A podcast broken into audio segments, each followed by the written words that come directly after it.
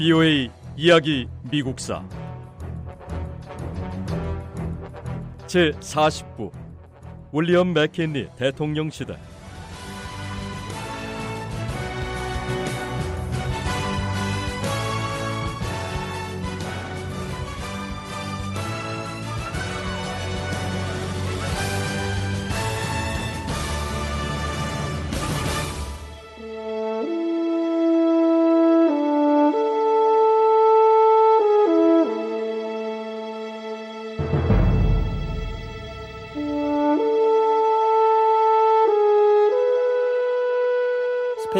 사령관 호세 토랄 장군은 무조건 항복하라는 윌리엄 셰프터 장군의 요구는 거부했습니다. 그러자 미군 포병대가 산티아고를 공격했습니다.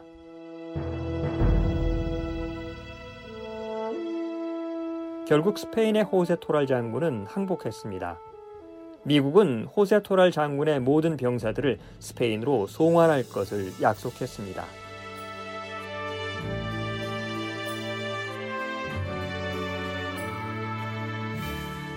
미군이 쿠바 해안 산티아고를 점령하고 몇 주 동안 미군은 푸에르토리코와 필리핀의 수도 마닐라를 점령했습니다. 10주 동안 계속됐던 미국과 스페인의 전쟁은 이렇게 끝났고 다음 단계는 평화협정 조건에 대해 협상을 진행하는 거였죠. 평화협정을 위한 협상은 파리에서 열렸습니다.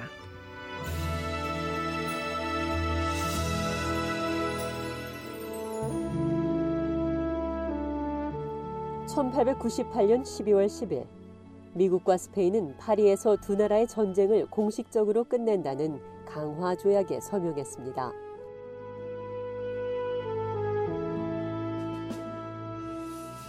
스페인이 쿠바 해안 산티아고에서 항복하고 평화를 위해 취해진 첫 번째 조치였습니다.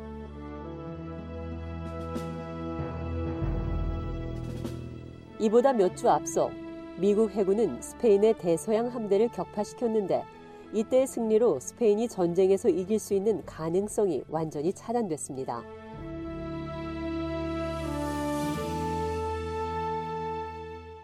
스페인 정부는 미국 주재 프랑스 대사를 통해 윌리엄 맥키니 대통령에게 메시지를 전했습니다.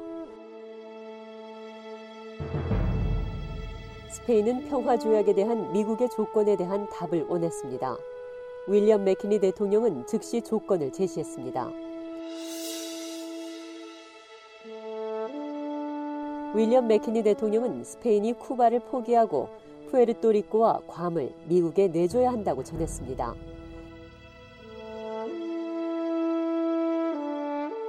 윌리엄 맥키니 대통령은 무엇보다 스페인은 미국이 필리핀의 마닐라를 점령할 수 있는 권리를 인정해야 한다면서 필리핀의 장래는 평화조약의 협상에서 결정될 것이라고 못 박았습니다.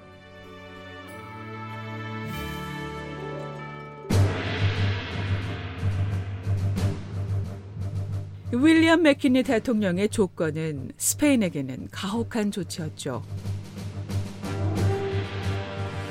하지만 스페인으로서는 선택의 여지가 없었습니다. 스페인은 전쟁을 계속할 수가 없었거든요. 전쟁이 시작된 지 10주 만에 스페인은 전투를 중지하고 미국의 조건을 받아들이겠다고 동의했습니다. 결국 스페인은 워싱턴에서 평화협정에 서명했습니다.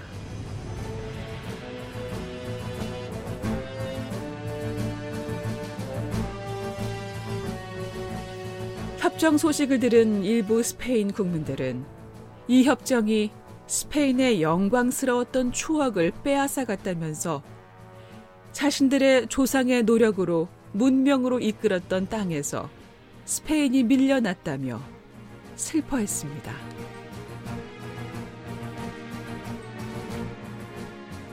미국과 스페인은 강화 조약의 구체적인 내용에 관해 협상하기 위해서 파리에서 만나기로 합의했습니다.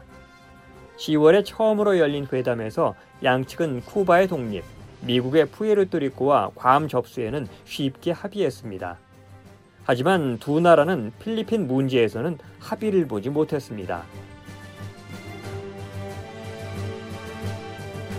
평화회담 초기에 미국은 필리핀의 전부를 차지할 것인지 아니면 일부를 차지할 것인지에 대해서 확실한 태도를 갖지 못했습니다.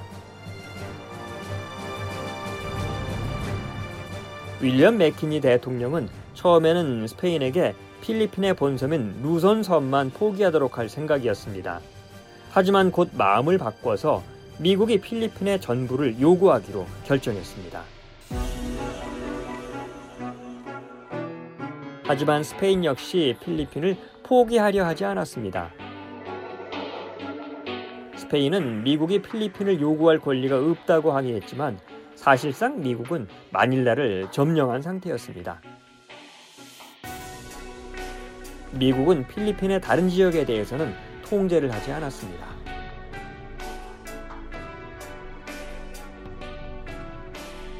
필리핀을 놓고 미국과 스페인의 대립이 며칠 동안 계속된 끝에 드디어 협정이 체결됐습니다.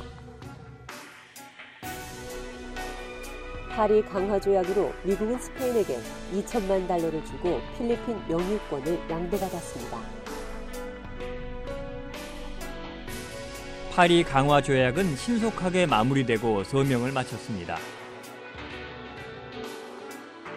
윌리엄 맥키니 대통령이 의회에 이 조약의 비준을 요청하자 미국 내에서 반대의 목소리가 터져 나왔습니다.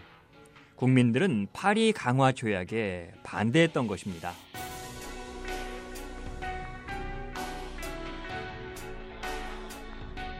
미국인들은 윌리엄 매킨리 대통령이 필리핀을 차지하려는 것이 잘못된 판단이라며 반대했습니다. 그로버 클리블랜드 전 대통령과 경제계 거물인 앤드루 카네기, 노동계 지도자인 세뮤얼 곰퍼스, 그리고 작가 마크 트웨인을 비롯해서 많은 미국인들이 파리 강화 조약에 반대했습니다.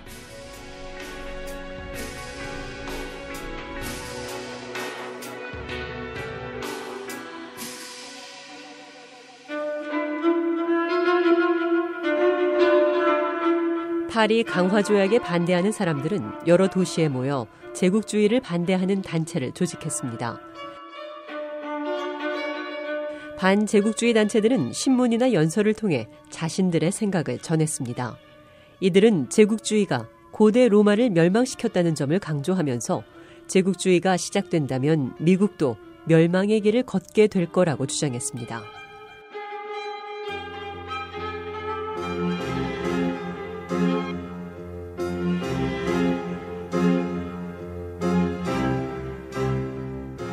제국주의를 반대하는 사람들은 미국에서 멀리 떨어져 있는 식민지를 지키려면 대규모의 육군과 해군이 필요하고 어마어마한 비용이 들 거라고 주장했습니다.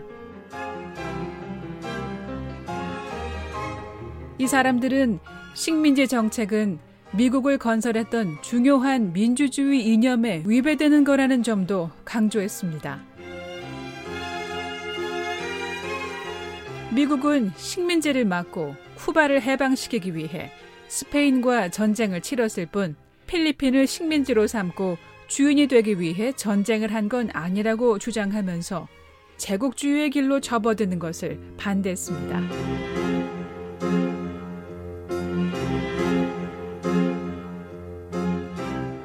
의회 의원들도 의견이 엇갈렸습니다.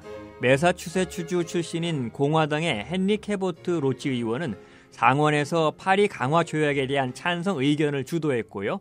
역시 공화당 소속의 메사추세츠주 출신인 조지 호어 상원 의원은 조약을 반대하는 투쟁에 앞장섰습니다. 로지 상원 의원은 미국인들의 자부심에 호소했습니다. 헨리 캐보트 로지 의원은 미국의 성조기를 내려서는 안 된다고 강조하면서 파리 강화 조약에 반대하는 것은 미국과 대통령에 대한 모욕이라고 주장했습니다.